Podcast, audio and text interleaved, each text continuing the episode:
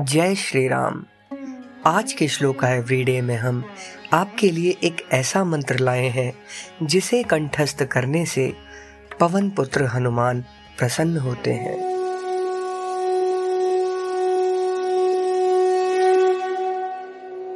अतुलित बल धामम हेम शैलाभदेहम। दनुजवन्कृष्णानु ज्ञानिनाम ग्रगम्यं सकलगुणनिधानं वानराणामधीशं रघुपतिप्रियभक्तं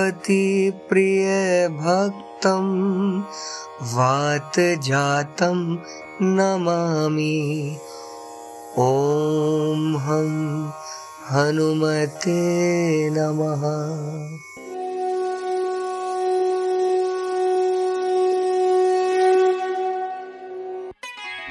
अर्थात हनुमान जी को प्रणाम। अतुल्य शक्ति का निवास, जिसका शरीर सोने के पहाड़ की तरह चमकता है, जो राक्षसों की वन अग्नि है, जो बुद्धिमानों में प्रमुख है। जो भगवान राम के प्रिय भक्त हैं, मैं भगवान हनुमान की पूजा करता हूँ। पवन देवता का पुत्र, वह एक नया व्याकरण विधान है।